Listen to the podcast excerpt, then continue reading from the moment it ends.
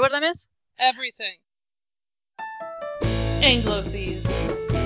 Gettle's gone. Oh my god, you people have just failed me utterly. Congratulations, Scotland, we have just gone full brigadier. That just explains so much of my childhood to me. Research purposes. It's super important. I hear an awful lot of judgment in your voice. Hello, everybody, and welcome to the Red Cart edition. Red Cart? Red Cart? Red Are we playing football? Is that the cart we keep the avocados in? Yes. Yes, it's being snuck. Across the border? Across the border into Canada, in Saskatchewan, as we speak. You're really hung up on Saskatchewan today for no reason that I can see. Saskatchewan is where the plains are. The plains are where one goes to the prairie cure for consumption. I have read books. Yeah, which you have, so you should clearly go and be a pirate on Saskatchewan. Boom. See, I got your Moxie Fruvis. I got your avocados. But why a pirate? Why not a pirate? I don't have an answer to that question. Have you heard the song about the pirates on the plains of Saskatchewan? Are you going to sing it for me? I don't know it off the top of my head, but it's a song that exists. Have you ever listened to Moxie Fruvis? What the fuck kind of Canadian are you? The Russian kind? Isn't that the band that, what's-his-face, the pervert was in? I don't think so. This is not what the episode is supposed to be. Like, it usually takes us a good 20 minutes to get this off tangent. I think it took us 2 seconds. I don't know what happened. It is the Red Carpet Edition. It is episode 53 of Anglophies, and we're here to talk about the awards season in movies. Yay. And Alina is a fake Canadian. So, at the point we are recording this, the Golden Globes have happened, the Screen Actors Guild Awards have happened, the Grammys have happened. They're kind of tangentially related, I guess. BAFTA has happened. The BAFTAs happened, and the Oscars are in a week and a day at the time of recording. So we are going to talk about how the award season has gone so far, kind of predictably, and also a little bit not, I think, and kind of how we think Oscar night is going to go, and exactly how many tables we are going to flip if Lin-Manuel Miranda loses out to La La Land and is denied his PGOT. All the tables. All of them! I'm going to come over to your house, everybody, and flip a table in your house. All of them. If only Lin-Manuel Miranda had talked about jazz a little more. Mm. Did you know that Damien Chazelle likes jazz? No, that was a very deeply hidden theme in La La Land. Because he really likes jazz. He doesn't talk about it much, but he likes jazz. We'll talk about that later. Yeah. I think so. We're going to go by category. We're going to start with the big one. Let's read our nominees. Read the nominations for this year's Oscars, and get into spirited debates about who should win and who should not win, and why there are so many awful, awful people continuing to be rewarded by this system. And also pretty dresses. And also pretty dresses and pretty people. Damn, Dev Patel. Damn. When the fuck did that happen? When did that happen? Never low-bottomed hard, as we would say. He was always cute. He was adorable. But he now was dorky cute, but now he's just like, he's Vogue model. I welcome it. I'm encouraged by it, but I was unprepared. Yeah. It is a Neville Longbottoming, but it isn't quite on the level of actual Matthew Lewis. He hasn't done a shirtless photo shoot yet. So. Not yet. Give him time. Although, have you seen Lion? No, I haven't seen that one yet. Oh, whew. Anyway, I feel dirty and old. We'll get back to Dev Patel in one of the categories, but I think we'll start with Best Picture. There are 9 nominees this year out of a possible 10, due to the way that the voting system goes. It's a preferential system. You vote you know, you give 1 point, you know, one vote to one person, number two to each category. You can vote as many or as little as you want, but you have to get a certain percentage to get a nomination instead of just having the whole category filled. So 8 or 9 seems to be the number they've kind of settled on through this process. Basically, they're the films that had the most enthusiasm behind them. Mm-hmm. That can mean that, you know, enough people put it as their 3rd or 4th favourite film of the year, and that's how it got in. Or it can mean that, you know, a really small but very enthusiastic amount of people put it as their 1st. So I think you'll see that reflected in these 9. So the nominees are Arrival, Yay Canada.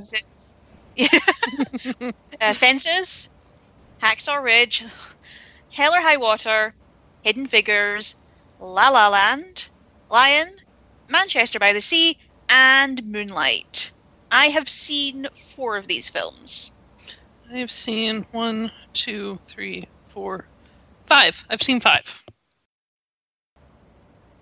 You'll notice my silence at that. Yep. That we didn't want to comment on it. We thought we'd leave you hanging there. Yeah, my favorite's Arrival. I think it's stupendous. It is so deceptively simple in the way that it takes on a really, really tricky source material. It's based on a short story called Story of Your Life by Ted Chiang. It's just really cerebral but empathetic. It's minimalist, but it's not pretentious about it. And it's a story that basically says, hey, people are good inherently. Right? Believe what you want right now, but I love it. Mm-hmm. I don't think it's going to win. I think, unfortunately, La La Land's going to sweep. Well, we'll see. I don't think that's a total given. Moonlight was kind of, my understanding is, a surprise winner at the Golden Globes. I'm not saying that's a predictor, but did that give it enough buzz to say, like, it could, quote-unquote, steal it again? Maybe. It depends how much the momentum from La La Land has died down. Mm-hmm. I don't think it's died down that much, particularly coming off of the BAFTA win, where it won Best Picture and won in a bunch of other categories. Mm-hmm. The big difference here as well is money. Moonlight has made $15-16 million, which is incredible given that its budget was about $1 million. You know, this is a tiny, tiny movie. Yeah, that is it was really basically made for a change that you found in your couch. Yes. La La Land wasn't a huge budget either. It was mid-budget, but it has grossed over $100 million. It is exactly the kind of film that Hollywood likes because it's about movies and about how awesome Hollywood is. Basically, I have a lot of problems with that movie. I hate the ending. Hate the ending so much. But I also think right now there's going to be a choice. Do you want the big, beautiful, escapist fantasy about how wonderful Hollywood is, or do you want the drama that tackles issues that most films in Hollywood do not tackle? And is a sign of the kind of progressive change that you're supposed to be reflecting in your awards. If that is the case, Moonlight might snatch it, but I don't think A24, their distributor, have the money to run the campaign that they would need to. So unless there is a certain level of passion, and there may very well be, because remember, Moonlight's producer, one of their producers is Brad Pitt. Mm-hmm. Or executive producers, I should say. He got the Oscar for 12 Years a Slave when everyone thought that Gravity was going to win it. Mm-hmm. I don't know if there's quite the same level of buzz there, but Brad Pitt's a little bit distracted right now. Yeah, but he's still well liked, and he's still got power as a producer. I just think that La La Land's going to get it because I think that, given how many nominations it's got the most nominations for a film ever, tied with All About Eve, for God's sake. Mm-hmm. And I think that they're going to want to keep that narrative going, regardless of whether the film deserves it. The film that wins Best Picture seldom deserves it, so, you know. Right. However, here's an advantage that Moonlight has that La La Land doesn't, is it came out in October. And Kaylee, I already hear you going, okay, but. However, the past 3 Best Picture nominees came out in October, or the 3 Best Picture winners came out in October. 12 Years a Slave did, Birdman did, and so did Spotlight. So it is a fairly meaningless trend, but it's a trend, and it's a thing that's happening, and Moonlight is the only one that falls into that particular slot. I hear that, but I also think it's worth noting the Oscars generally like it when you make shit tons of money. Yes. And La La Land has made close to $300 million worldwide. for some reason. And another trend I'm trying to trace is I opened the page for Best Picture winners and trying to see how long it's been since a musical won. Would you compare La La Land to The Artist? Oh, I would, but not in a musical sense, in a here's Hollywood licking its own ass sense. The Artist, by the way, was 2011 for our listeners. Like, I think The Artist has almost gotten this, like, I mean, I don't know if it necessarily deserved Best Picture, but it's an incredibly enjoyable film that's really pitch perfect at what it does, and I would argue is better at what it does than La La Land is. La La Land is supposed to be this great meta musical, and there are some beautiful moments in it. The songs are okay. The problem is it is so muddled in its style. Like, there's huge moments that are clearly odes to The Umbrellas of Cherbourg, but then there's moments that are like Singing in the Rain, but then there's moments that are like A Star is Born. It is this weird jumbled mishmash of all of these, you know, styles of musical, but doesn't understand why those don't necessarily work well together. Mm-hmm. But it looks really pretty. Not Best Cinematography, but it's going to win that. But that is a big thing that will define it. There hasn't been an original musical that's won Best Picture since, I believe, Gigi, which is the 50s. Right. A musical hasn't won Best Picture since Chicago. Yep. So I think it's I mean, the thing to remember as well, when Chicago won it and The Artist won it, we're so prescient in terms of not just voters, but the public. Mm-hmm. And the Oscars have been accused of being really out of touch with what the public enjoys and are always trying to rectify that. And I think that might tip it in favour of La Land. Even though, if they really wanted to do that, the film that they'd give it to would be Head and Figures. Mm-hmm. Which has made more money than La La Land, in America at least. It is the kind of film that they usually reward. Is a very good example of that kind of, I don't want to call it prestige fair because I think that diminishes what it's doing, but it's like an old school crowd pleaser made about a subject and people that don't tend to get crowd pleasing films made about them. Yep.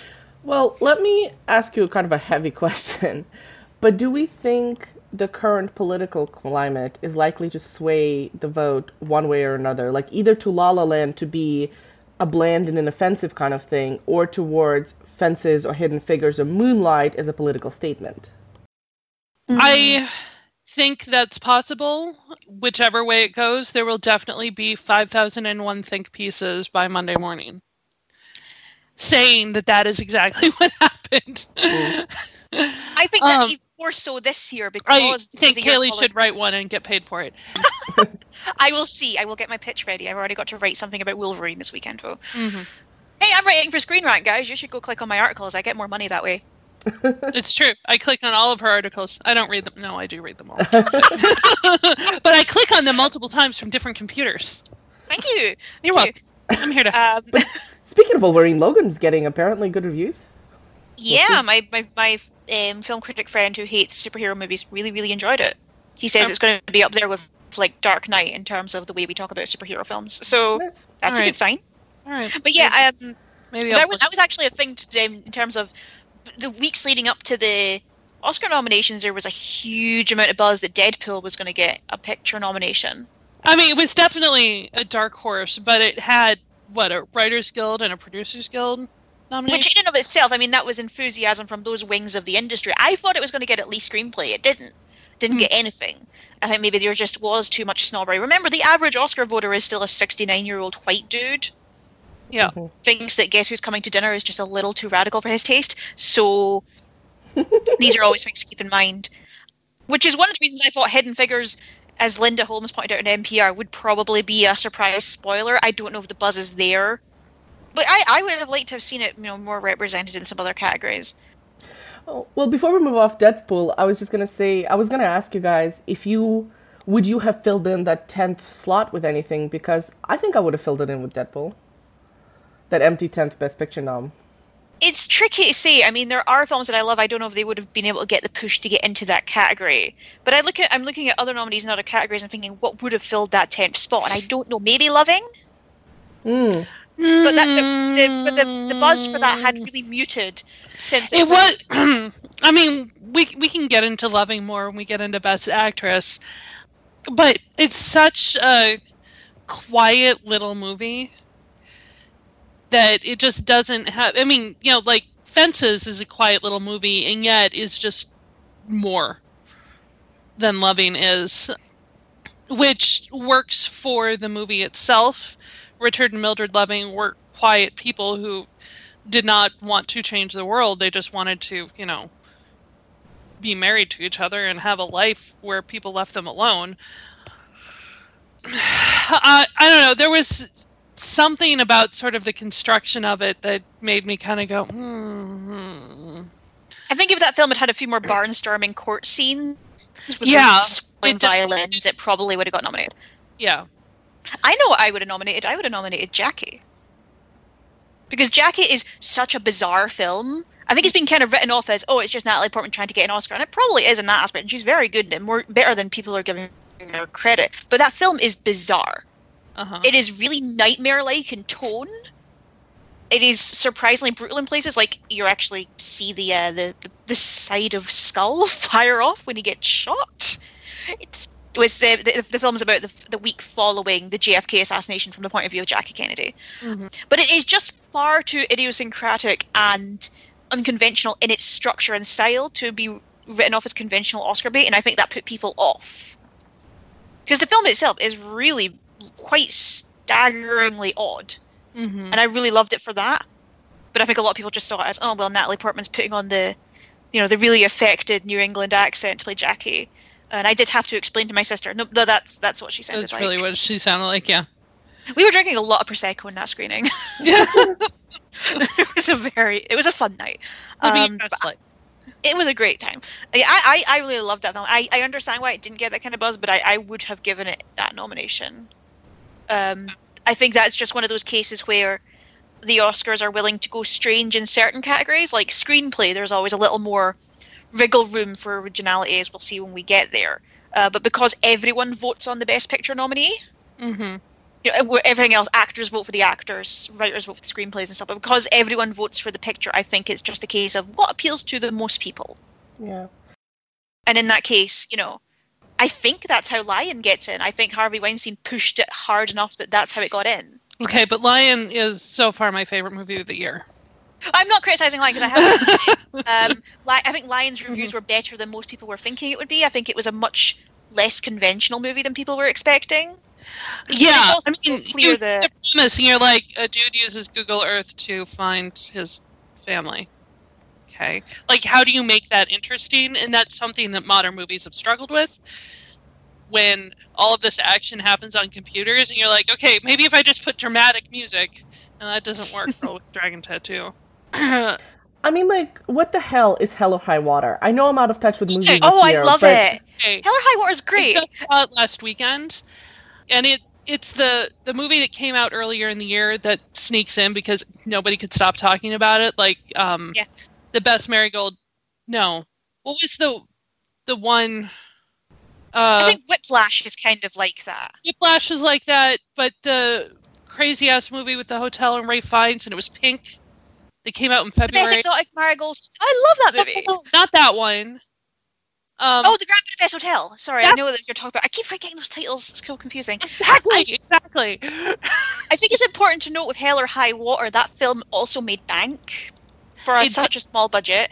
It did. I didn't originally want to see it because the previews, I was like, oh my god, dude. I saw that trailer and thought my dad would really like that movie. Dude movie, but it's a modern Western. Why is Ben Foster a thing? He's a flash-forward kid. How is he a thing in movies? Oh, he's like a proper method actor now. Yeah. But Hell or High Water was one of the most tightly constructed movies I've ever seen. Right? It's super, super. It's basically acts 2 and 3 of the movie. And saying, you don't need Act 1, we'll put all that information and we'll scatter it in. It's just Act 2 and 3. It is super tight and super well constructed. It's not for everybody, but if you like Westerns, I think you're going to like this movie. But even if you don't like Westerns, I think there's a lot to, you know, it's a really smart film that is aware of its genre, but it's also willing to interrogate it from that kind of modern point of view. The film is set in Texas, and there's so many scenes of them driving from dried-up town to dried-up town, full of foreclosure notices, full of these people who are clearly out of work, who are really struggling. And the whole film, the recession is this huge backdrop to this movie of these guys who are just who are doing this terrible thing for a good reason, and also shows you what it's like when you try to do this terrible thing in a state with open carry laws. Yeah. I think there's a lot to say about gun violence in that movie. A lot. That is really prescient. Also, so the film is directed by a Scottish guy, so yay! Yay, Scotland! He's apparently up to direct a new Scarface film, so, like, I ain't mad. Okay. Also, Chris Pine is now the best Chris, although I was saying that until Chris Evans started picking fights with Nazis on Twitter, so he's still best, but Chris Pine is now second best. Chris Pine has moved way up on the Chris list. He's so good in that movie. So good! Well, I mean, also Wrinkle in Time, and also he makes one hell of a silver fox. He doesn't he? I'm so in favor of that. He does, so, yes. Hell or High Water is something that I'm very pleasantly, happily surprised to see on the. I mean, it's not going to win, but it is a well put together movie. It's the kind of film that they say you don't make anymore. Like, Hollywood doesn't make these kind of films anymore, and I'm really glad that they still do stuff like this. Mm-hmm. And it looks gorgeous as well. That film is just shot impeccably. So yeah, I would recommend you see it, Alina. It's definitely the kind of film where like. I'm very excited to show it to my dad, because it's a very dad movie. It's a very granddad movie as well. I think my granddad would really like that. But yeah, it's so much better than you think it's going to be. And I am very happy that it got nominated. I wish Arrival was getting more buzz, but I don't think it will. Manchester by the Sea, I don't think it's going to win here. I think it's probably going to win in other categories. Fences, it's Scott Rudin's only big film this year, but I think he's putting all of his money into getting those acting wins. Mm-hmm. Which is, which is fine. A worthy prospect, particularly this year. There were some. I think there were some flaws in Fences, part of which were because this is Denzel's first directing foray. No, he's not directed. He's directed before. Is he? Yeah, he's directed a couple times, but I mean, not for a while. But this is this was the passion project, because him and Viola Davis did this show with that cast.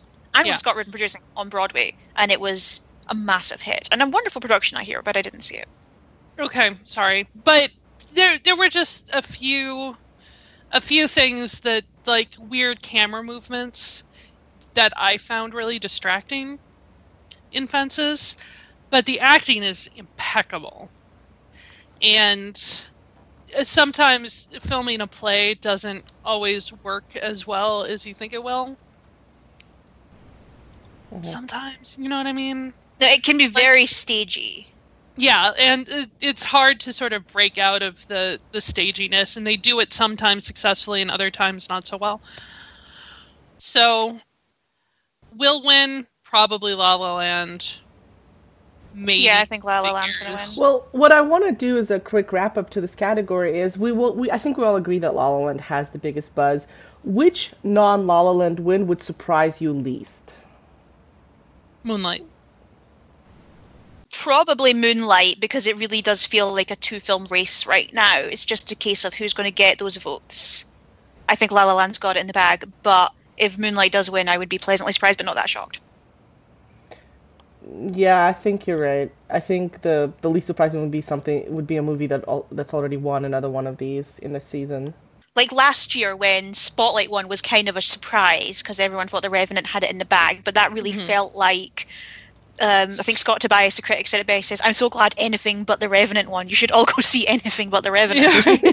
That was just a case of a film that's like, I technically admire this movie, but Christ, I don't want to have to watch it again. Mm-hmm. And they should have given it to Mad Max Fury Road, but they didn't. So right. This was the second best option. And I really like Spotlight. I think Spotlight is just... I think everybody should watch Spotlight again, especially the news media. Yeah. Yes. Remember what their job is. So I think that that's the case. But I think that there is more genuine... Like, I think people enjoy watching La La Land. And ultimately, it may just come down to that. It may not even come down to what's the best. It's just, what did I enjoy watching the most? Mm-hmm. Right. And as we were just talking about Denzel Washington, I think this is a smooth transition to Best Director, which he's not nominated for, but Mel fucking Gibson is. So ask me how I feel about that. How do you feel? Hey, remember when we punished people for being dicks? No, I'm just kidding. Hollywood's never done that. Yeah, we don't do that. Don't be ridiculous. Who wants to read Director? You do it. Oh, is that why you paused? That's why I'm pausing, because I know how to do it in French. Yeah. Denis Villeneuve, Arrival, Mel fucking Gibson, Hacks of Ridge. Damien Chazelle, La La Land. Kenneth Lonergan, Manchester by the Sea. And Barry Jenkins, Moonlight. Yay! Hooray to Barry Jenkins for being, I believe, only the fourth black director in history to get nominated for Best Director. Yep. Congratulations to Mel Gibson for being the countless number of worthless douchebags to get this nomination. Mm-hmm. Okay, here's the thing. Mel Gibson's not going to win. The nomination is the win for him because it's part of this false redemption tour that he's gotten. Like, he's really learned his mistakes and made this wonderful movie. And, like, wait, did I miss the part where he had the real apology for being an anti-Semitic, misogynistic abuser? Interestingly, when the previews for Hacksaw Ridge started, it did not name Mel Gibson at all. It was just like, the director of Braveheart and also the producers of this other film. And I was like, hold up. Wait a second. I know who that is. Are you fucking kidding me right now? You know, I will say I wasn't shocked that he got nominated. I was a little surprised just because he didn't get the DGA nomination, the Directors Guild of America. Garth Davis got it for Lion. Mm-hmm. And I thought maybe Harvey Weinstein's, you know, magic will work there. And they do love the whole idea of the ingenue, you know? Yeah. Like the young, scrappy upstart getting it in. And if he had got nominated, it would have been the first time that all of those nominations were first-timers. Mm-hmm. But no, Gibson had to bloody step in it, which sucks. Yeah, I don't think he's going to win. I think Jazzman's going to win. Yep, I think you're right. If we think that La La Land takes Best Picture just because it's a shoo-in, could Barry Jenkins pick it up as their... No, we are aware of Moonlight and understand that people think it's... You don't think so? No, I think he's going to win in screenplay category, which we'll get to later, because he doesn't have to go up against La La Land. And usually in those sort of cases, it happens the other way around. You know, Steve McQueen doesn't get Best Director, but 12 Years a Slave gets Best Picture. All right. Okay. Because, you know, he's black. What? He's black. What? Shit. Somebody should have told me.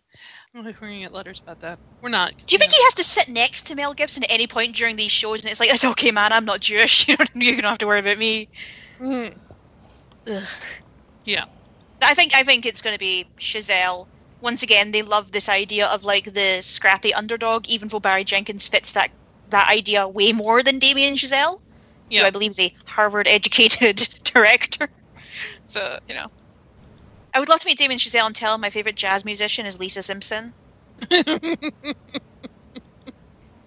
I've out of those five, like, I haven't seen Moonlight, so I cannot say that he gets on there. I would love to just see it. Historically, I think, and given critically... the acclaim for Moonlight, I think he deserves it. But Denis Villeneuve, I loved Arrival, you guys. It's so damn good. Mm-hmm. Like, he's the only reason I am excited for this Blade Runner sequel. Mm-hmm. And now he's doing Dune as well, which is interesting. Yeah, I mean, and also, you know, no women nominees because it's 2017. What are we expecting? Women don't direct movies, Kaylee. Well, they don't get to direct Star Wars movies because they don't have the experience, remember? Yeah. Mm-hmm. We've got a woman directing Mulan, though, because apparently they ran out of Asian people to ask.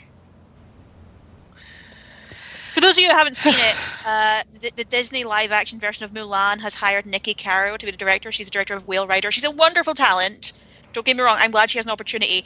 But the way that it was written about in The Hollywood Reporter was like, well, we looked at some Asian directors, but we couldn't find anyone suitable. So we just asked this white woman. Which is, like, the Asian... Like, we asked Ang Lee, and he wasn't available, I feel, as the... Asian director excuse that, well, we asked Catherine Bigelow and she wasn't available is for women. Mm-hmm. Like, it would have been nice for them to, like, I don't know, Google Asian directors. Because China's got its own cinema, you guys. Like, they make their own movies. Maybe they should have asked Justin Lin and he could have done for horses what he did for cars. That would have been amazing. And spaceships. I was rooting for Stephen Chow. Like, if you've ever seen Kung Fu Hustle or Shaolin Soccer, that would have been insane. They apparently asked Jiang Wen, who is in Rogue One. Uh-huh. Like, have you seen his movies? He's a good director, but, like, I don't think he's Disney suitable. Yeah. I think it was just a case of, well, we've got this guy in the country right now working with us. Let's ask him. So, yeah. So... Yeah, in terms of this nominee, I think Jazzman's going to win.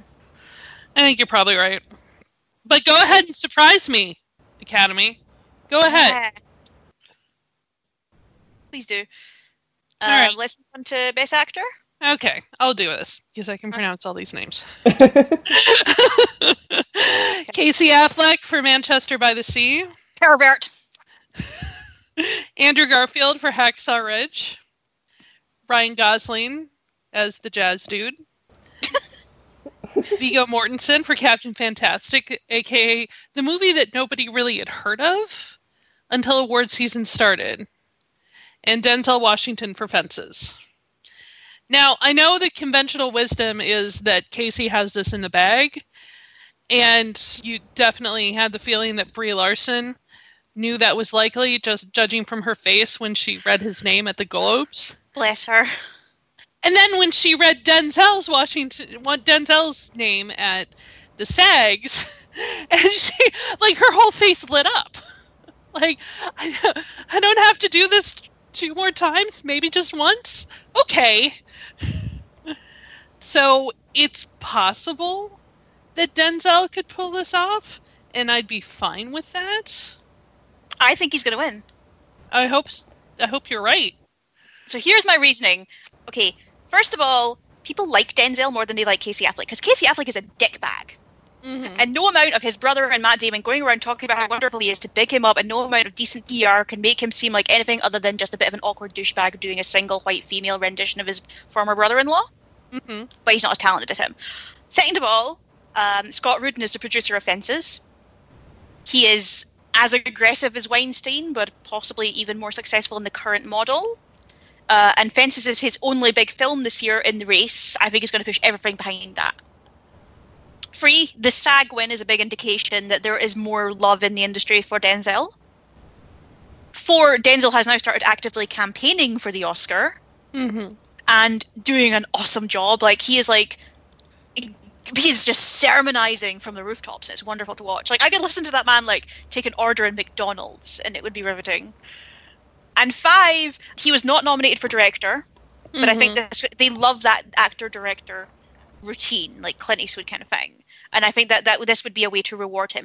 And 6, I think that the sexual harassment lawsuits against Casey Affleck have now become impossible to ignore. Mm-hmm. It's not quite at the level that Nate Parker was at, mostly because Casey Affleck is not talking about it. He's not trying to, you know, justify it on chat shows, which means that his PR is better paid. But it is now, given what's going on politically in the world, given on, you know, recently the Meryl Streep speech, I think, is a good example of this as well. But I think even if they do it for the cold, heartless reason that they don't want to look like they're misogynistic douchebags, I think that it will hang over them. And there's mm-hmm. no amount of, but you must separate art from the artist in the world that can justify that. And the repercussions that it would carry, because it's not just about what he is alleged to have done, it's about what the power you would give him to continue doing that. If you mm-hmm. reward him, particularly since he's apparently about to direct another movie. So I think these will play a part. And I just think it would be a better story for them to give it to Denzel, because his speech would be better, and I think that will be something they want to see. Mm-hmm. So, I mean, I think there's about 80% chance he's going to win it now.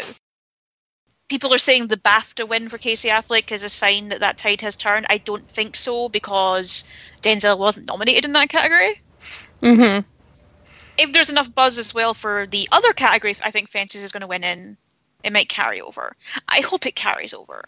But I also wouldn't write out Jazzman winning for Jazz Boy, because if it sweeps, it might just be a case of ticking the boxes. And then we can all pretend that he won it for the nice guys. Right. Can we just take a minute to appreciate Ryan's acceptance speech at the Globes? Oh, yeah. Aww. And how he specifically thanked his wife for her emotional labor so he could do his job, and acknowledge that. They're so in love. Yeah. So in love with her. We really should. They are the power couple we deserve, I feel. Mm. Yep. So I do have a few thoughts of what gives the Denzel win kind of that theory credence. And one thing, we don't talk about it so much in this category, but we often bring up, you know, the average age of an Academy voter. Denzel is the oldest nominated actor in that category. They know Denzel. Yeah, that is true. Viggo Mortensen's also in his, you know, in his 50s, but like Casey Affleck, Andrew Garfield, Ryan Gosling, to them, these are kids. And Denzel has been, you know, has had his reputation for a long time. I mean, he's had, I think, 7, Wikipedia tells me, nominations he got for Oscar. Like, this is, he has the age, the gravitas, the recognized pedigree. Yeah, that makes, I think that is very true. The Academy voters very comfortable voting for him. Mm-hmm. Wow, Viggo Mortensen's 58. Yeah, I know. I really went off when I found out he's a Jill Stein voter. Ugh. Only sexy as Aragorn. Oh, Viggo. Did anyone see Captain Fantastic? No. I had no idea that this movie was a thing until it started hesitantly showing up on awards lists. This is an interesting year in that there's way less competition for the actors than there usually is. The actress category was way more busy. Mm-hmm. It's rare to see that because, you know, Hollywood is sexist. So I think that's one of the reasons that everyone has seen the Casey Affleck inevitable win as such a, you know, an easy ride, because he didn't really have anyone else to go up against. Yeah. But I think that's come into play now with Denzel. And I hope that Casey Affleck and his manky fucking beard just fuck off. Yeah. Like, there was a moment, and I think it was his Golden Globe speech, where he thanked his ex-wife, and it's like, keep her name out of your mouth, you fucker. So yeah, I'm going to say Denzel's going to win, which may just be wishful thinking, but I think the odds are in his favour. I think so. Knock it on wood. Hang on a sec. There, knocked. There we go. Okay, so Best Actress, I'll do this one. Isabelle Huppert for Elle, Ruth Negga for Loving, Natalie Portman for Jackie, Emma Stone for La La Land, and Meryl Streep for Contractual Obligation. Or Florence Foster Jenkins. I mean, look, she was really good as Flo Fo, but come on. It's just such a, like, it's almost unfair to her, I think. Yeah. That they just keep rewarding her regardless of how good or bad the performance is. Like, I was kind of mad that she won for The Iron Lady, not just because she was playing Margaret fucking Thatcher, but because it wasn't a good performance. It was like watching a drag queen pretend to be Meryl Streep, pretend to be Margaret Thatcher. Yeah. And I feel it's just ticking boxes now. And also she beat Viola, which is still a problem. I mean, Emma Stone's won everything. Yeah. And honestly, for all my problems with La La Land, she is easily the best thing in it. Oh yeah, definitely. She's so vibrant and luminous and charming that she makes you forget that's a really badly written character. Mm-hmm. Because she doesn't like jazz, but she's willing to learn because this man explains it to her so forcefully, you guys. Yeah. Ugh. But yeah, there was, like, in terms of the people who didn't even get nominated, Amy Adams did not get nominated for Arrival. Mm-hmm. Annette Bening didn't get nominated for 20th Century Women. Uh-huh. There's a lot who didn't get in here, and Viola Davis didn't even bother campaigning as leading actress because she knew that she wasn't going to win. Because she and her crew are not dumb. No, they know what they're doing. So, if anyone is going to beat Emma Stone, I think it's going to be Isabelle Huppert, who is fighting hard for this nomination, you guys, and this win.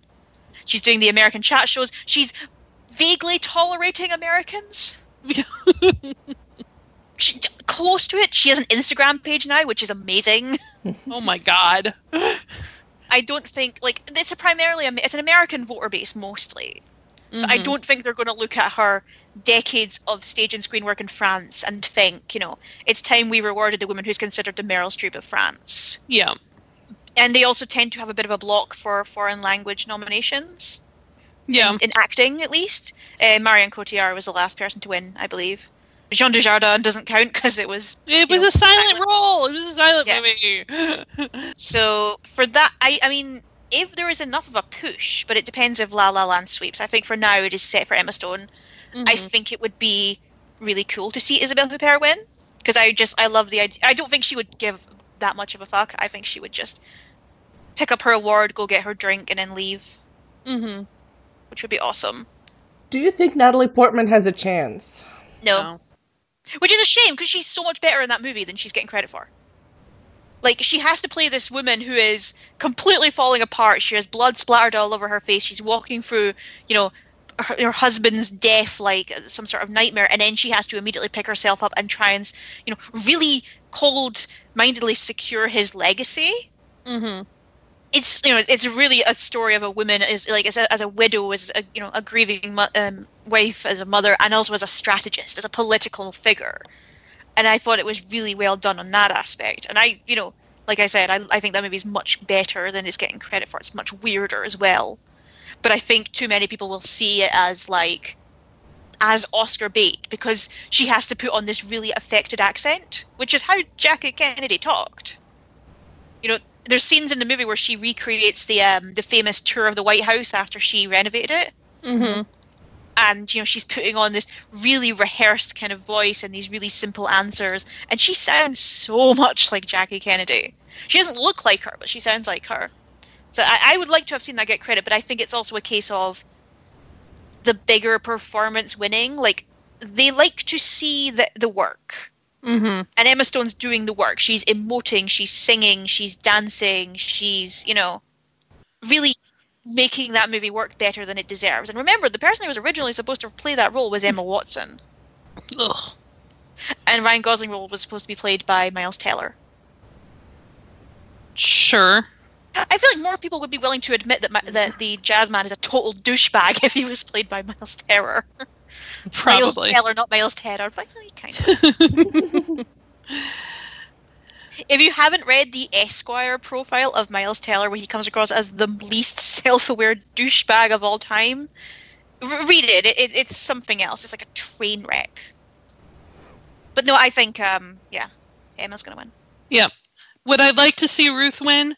Yes. Am I thrilled that Ruth Negga is getting the work and recognition that she deserves after being criminally underserved on Agents of S.H.I.E.L.D.? Yes. She's on Preacher, too. She is on Preacher. And she... with boyfriend Dominic Cooper. By all accounts, killing it. See her and her boyfriend play a married couple in Warcraft. Sure. Or not. You remain the only person in this entire show that will ever see that movie. Yep. We're just going to take your word for it. So, I mean, I think her nomination is kind of like the Keisha Castle Hughes nomination. Like, just be happy you're there. No, I think this is like, it's a good thing for her career, and it is a case of the nomination is the win. So I hope that will lead to good things for her in the future. And she's, I like that her and Dominic Cooper have been together for 6 years and are really attractive together. And she is great in Loving. Incredibly, incredibly good. But it's such a, like, with Emma Stone, you see her emoting all over the place. And, well, Ruth Negga is just sort of existing. And just existing in the skin of this character. So it's two very different acting styles. And we know which one tends to get rewarded more. Which is also another thing that I think will benefit Denzel Washington with Fences. Mm-hmm. Like, I know we're saying it is almost like a bad thing, but... there's something to be said about a really well executed barnstormer. Yeah, I'm not saying that it's a bad thing. It's just it's a different way of doing the job, and I think Ruth can also do the major emoting, but that is not what would have served this character. Right. Mm-hmm. I'm glad she's doing well, though, because she's wonderful, and I also like it when she talks and everyone suddenly remembers that she's Irish. Yeah. Yes, she is wonderful, and we love her. Yay, Ruth, we're very happy for you. So Best Supporting Actor is Mahershala Ali in Moonlight, Jeff Bridges in Hell or High Water, Lucas Hedges in Manchester by the Sea, Dev Patel in Lion, and Michael Shannon in Nocturnal Animals. Okay, I have a question for Raiden first. Yeah. How is Dev Patel the Best Supporting Actor for a movie in which his character is the headlining character? He is only in the movie for the last half. Ah. Also, it's a little bit of category fraud. Fair enough. Yeah. I'm going to go out on a limb. I think Dev Patel's going to win. I don't know. Mahershala Ali is having a very good year. He is having a very good year. And I am hoping that he has been in a lot of the really great things this year. He is in both Moonlight and Hidden Figures. He's so charming in Hidden Figures. He's so charming in Hidden Figures. Oh, and he proposes to Rajni. It's so wonderful. Yeah. And he's also in Luke Cage. He was in House of Cards. He was in The Hunger Games. So he's been killing it for a couple of years in a lot of the big major cultural touchstones. So, yeah, he's had a good year, and also he's super hot. Oh, yeah. Isn't he? He's just so good looking. He's just hot. I do think he has enough of the narrative. Like you said, he's had such a good year where he's been so ever-present. Mm-hmm. I mean, if all he did this year, last year, was Moonlight and Luke Cage, that would have been enough. But then you see something like Hidden Figures as well, where he is ever-present, and House of Cards. So I keep forgetting he's in that, just because I haven't watched it in a long time. The reason I'm predicting Dev Patel mm-hmm. is I think this is where Harvey Weinstein will get... where his money will work out. Because Dev Patel, on top of being super attractive, has really worked the award circuit this year. Yep. He is certainly the most prescient in terms of how visible the film has been during the Oscar campaign, except for Nicole Kidman, but I don't think she's going to win. No. He's been super charming in interviews. He's also been talking very openly about how hard it is to find work as an Asian actor of Indian mm-hmm. descent, and wanting to avoid being stereotyped and waiting for the right roles to come along. Mm-hmm. And I think and apologizing for The Last Airbender. Yes. And he shows up with Sonny Pawar, who plays Tiny That Circus, as well. I think that will also has just sort of caused multiple hearts and ovaries to implode.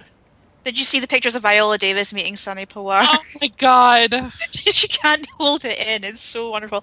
So I think that will pay off, and that would be wonderful, because I think he would be the first Indian actor since, I want to say, Ben Kingsley? Yep. To win. Like, there very few Indian actors get nominated, let alone win. It's really Asian actor, the entire continent of Asia, you yep. know, for all of its diasporas, does not get acting nominations at all, because the roles aren't given to them because racism. Mm-hmm. And... I would like to, I think that would be wonderful to see that. It would be wonderful to see Dev Patel in a tux being really charming and winning his award. And I wouldn't say there's anyone in this category that I would be mad at winning. I haven't seen Manchester by the Sea, so I don't care. Jeff Bridges is really, really good in a role that he usually would just sleepwalk through. Mm-hmm. Like, there's a scene, and I think you know what I'm talking about, Alina, not Alina, Raiden, where... Definitely not me. No, Alina doesn't know.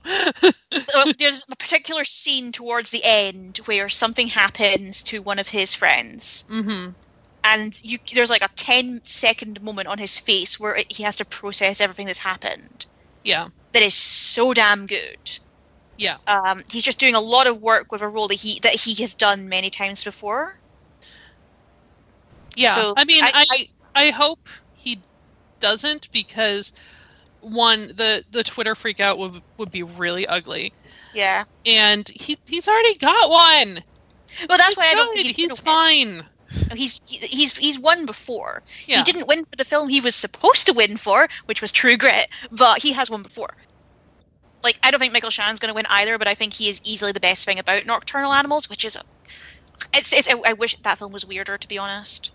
It's just Tom Ford has clearly been told you're kind of more of a style over substance man, and this is his way of disproving it, when really it just kind of reinforces it. Yeah, right. But Michael Shannon is gloriously weird in that movie because he's Michael Shannon, but he's playing this sort of like shit-kicking Southern sheriff in Texas who's out to get these guys that raped and killed these two women, and he's this guy who's like, well, I've got nothing left to lose. He's just very off-kilter in a way that is fascinating to watch. But and also Shannon, kind of your typical Michael Shannon character. It's full Michael Shannoning, you know? Mm-hmm. But like with Michael Shannon, there's always a chance that he's going to like turn up at the Oscars wearing a Hawaiian shirt and sunglasses. One can only hope. I'm very much in favour of. But in terms of like everyone's sort of favourite actor who looks like he could kill, he's probably one of my favourites. Mm. Some tough competition in that field. Right. This is the first category where Nocturnal Animals come up. Does that surprise you? No. A little bit, because Tom Ford campaigned really hard, and it got so many BAFTA nominations. Way more than it deserved. It was quite funny, because Tom Ford got in trouble. He gave out unsolicited gifts to the Hollywood Foreign Press Association voters of his fragrance, and they had to give it back because that was technically breaking the rules. But it must have paid off, because Aaron Taylor Johnson won in his category. Wait, the Golden Globes has rules? Yeah, I mean, you're not supposed to bribe people. You're not supposed to get caught bribing people. That's it. Okay, yeah. So I was surprised that Shannon got the nomination over Aaron Taylor Johnson, who seemed to be getting more of a buzz. But I feel like people can tolerate being around Michael Shannon more than they can Aaron Taylor Johnson. Probably. So yeah, I think this is I'm going to say Dev Patel. All right. I'll be okay with that. I still think Mahershala Ali, but we'll see. I'd be okay with that too. So. I mean, he has his full name is Mahershala Al-Hashbaz Ali, mm-hmm. which is awesome. Yep, I would really like to see his SAG acceptance speech was so sweet. Yes, and so kind of pointed. Like the SAGs were pointedly political. Like it started with Ashton Kutcher basically saying "fuck Donald Trump," and I mean he didn't say actually that, but it was pretty much that was the subtext. When did Ashton Kutcher get woke? I don't think he's woke. He's just sort of awake. I love that. He apparently is the CEO and founder of a business that builds technology to help children caught in sex trafficking, and he was testifying in front of Congress. Yeah, I saw that. And he was like, people tell actors to stick to their day job, this is my day job. And I was like, oh my god, Ashton. Also, when is he 39? Yeah, well, on his birthday, because he was born. That was a little freak out I had like yesterday. I was like, oh my god, Ashton Kutcher's so old. Also apparently doing really great things, but so old. I mean, good for him. Good for him. So going back to Michael Shannon, can I mention one of the reasons I also don't think he's going to win is because I think that his comments about Trump voters were just so hilarious that people were a little put off by them. Mm. He gave an interview and the guy interviewing him said that he was a little worried going home to visit his parents for Thanksgiving because they voted Trump, and Michael Shannon said, fuck them, you're an orphan now. Oh. He said it's time for the urn. Yep. I was the best, I love him. No, I think it's going to be Dev Patel, but I think Mahershala Ali would be the worthy winner and I think would give an amazing speech. Mm-hmm. And just in terms of his, like, actually both of them, just in terms of them winning, would be in and of itself a huge fuck to Trump's America or to Trump's administration. Yeah. So, no beef there. No. Both of them are aesthetically pleasing enough to, satisfy. So. That's the important part of our criteria. And that's all that really matters, isn't it? Yeah, definitely. So, yeah. Raiden, Best Supporting Actress. All right. There's Viola Davis in Fences and some other people. Yeah, I think we can just skip over this. It's Naomi Harris for Moonlight, Nicole Kidman for Lion, Octavia Spencer for Hidden Figures, and Michelle Williams for Manchester by the Sea. So it's Viola and some other people. I mean, look. Yeah. Viola, like, again, I have not seen Moonlight, but by all accounts, Naomi Harris killed it. And Nicole Kidman was great, but she's not campaigning because she has one. She's fine. I think she's campaigning, but I think it's more a case of like kind of the new age of Nicole Kidman as an actress. You know, she kind of went away for a while. She's had her kids. She's, calmed down after the whole Tom Cruise thing. And now she's doing much more of that kind of small auteur kind of work. Like she's about to be in Sofia Coppola's new movie, The Beguiled, mm-hmm. which looks awesome. Oh my god, I need a t-shirt that says Vengeful Bitches on it. Yeah, I mean, I think she's more or less campaigning in support of Dev. Yeah, I think that's what it is. For herself, which, good for you. Yay. So, I think that's pretty fair to say. And also, shout out to Naomi Harris, who filmed her entire Moonlight part in 3 days. Nice. Octavia Spencer was great in Hidden Figures. I think the real breakout role in that movie was Janelle Monáe, who is like, I think I'll be an actress now. Oh, the first two major movies I'm in are both Oscar contenders. What, like it's hard? She's so effervescent on screen. I mean, she's like that as a musical performer anyway, mm-hmm. but to see it applied in terms of, playing a role. Yeah. is really striking. So I would have nominated her over Octavia Spencer, but I'm not like, it's not a case of, damn you for stealing a nomination. I think it was a case of Octavia Spencer has been nominated before. They've all been nominated before except for Naomi Harris in this category.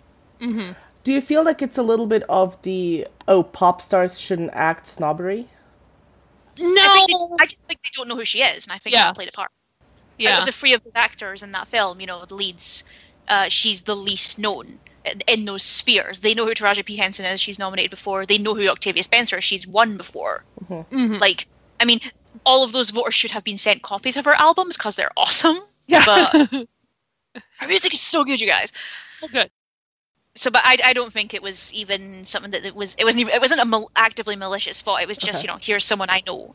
Yeah. So. And her delightful support and how happy she is for everybody. Like, find you a friend who will support you the way that Janelle Monáe supports her coworkers. It's like, look at her face and her expressions at the SAGs. Mm-hmm. Like, she was just, like, running around from the Hidden Figures table to the Moonlight table and back, and thrilled for Mahershala, and just, like, find you that friend, and you'll be okay. And find a friend who dresses that well, because her fashion at this Oscar season has been amazing. Yeah, right. Question for you. So, and I feel like Kaylee might be the one who kind of will have the facts in her head the fastest on this, but do acting categories, do you feel like they tend to couple up in terms of, like, well, if they have the best actor or best actors or supporting, like, actor and actors from the same movie, like, if one wins, the other from the same movie is more likely to win as well? Not necessarily. Yeah. It really depends how well the film does overall on the night, which is why I think, like, Ryan Gosling winning would be a more realistic surprise than, say, Octavia Spencer winning in this category. Yeah, because, you know, there's not going to be a sweep for Hidden Figures, but there's going to be a sweep for La La Land. I think it's really more about that. There's a lot, you know, there's a lot of cogs spinning when it comes to getting, you know, the campaigning done for this, and I think it just ultimately comes down to that. Yep. Okay. And Viola has fought hard for this. People have not been standing in her way. They know what's going on. Yep. And, I mean, I am vaguely concerned because, like, we've been in this place with Viola before,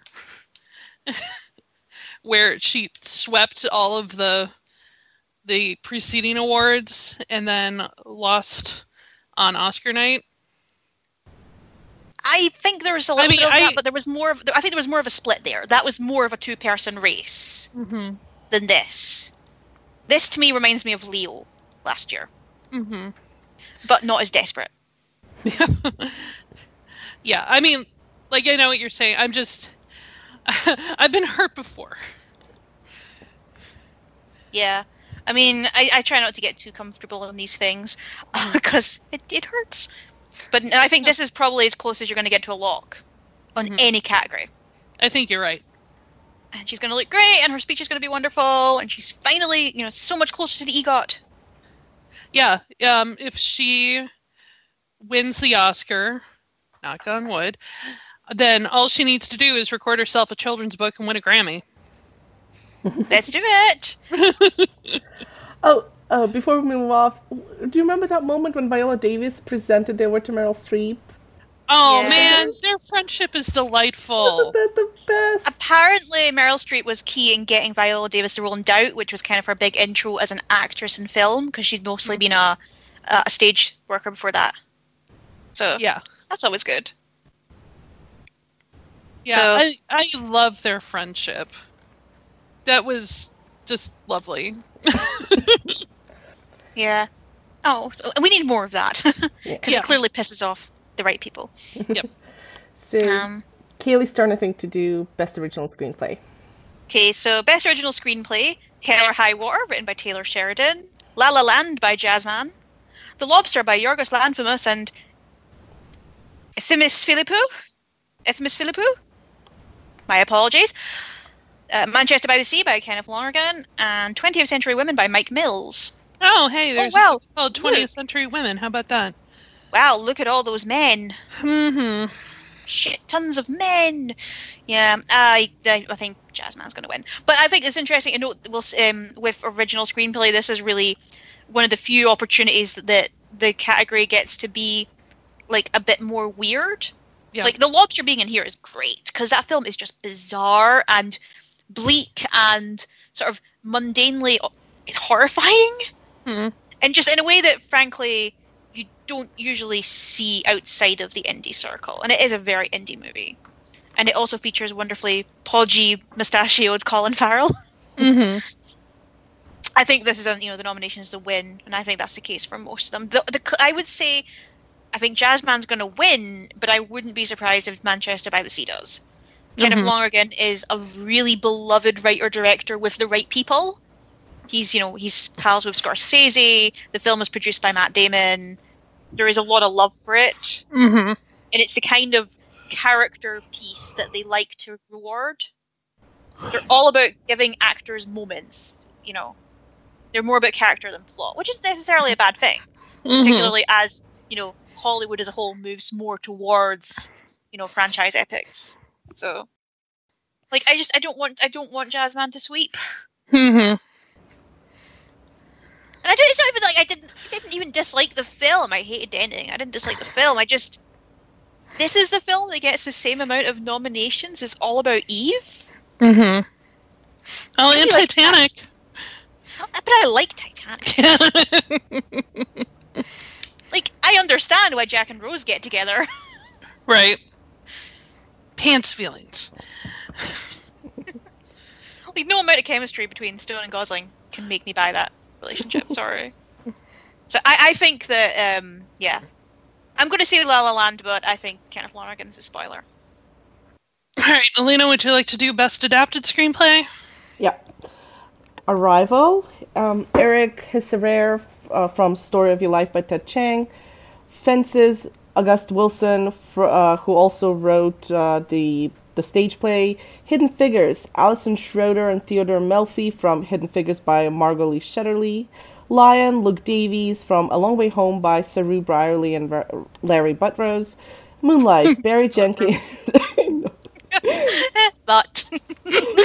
Sorry. Moonlight, Barry Jenkins and Terrell Alvin McCraney from Terrell Alvin's McCraney's in Moonlight, Black Boys Look Blue.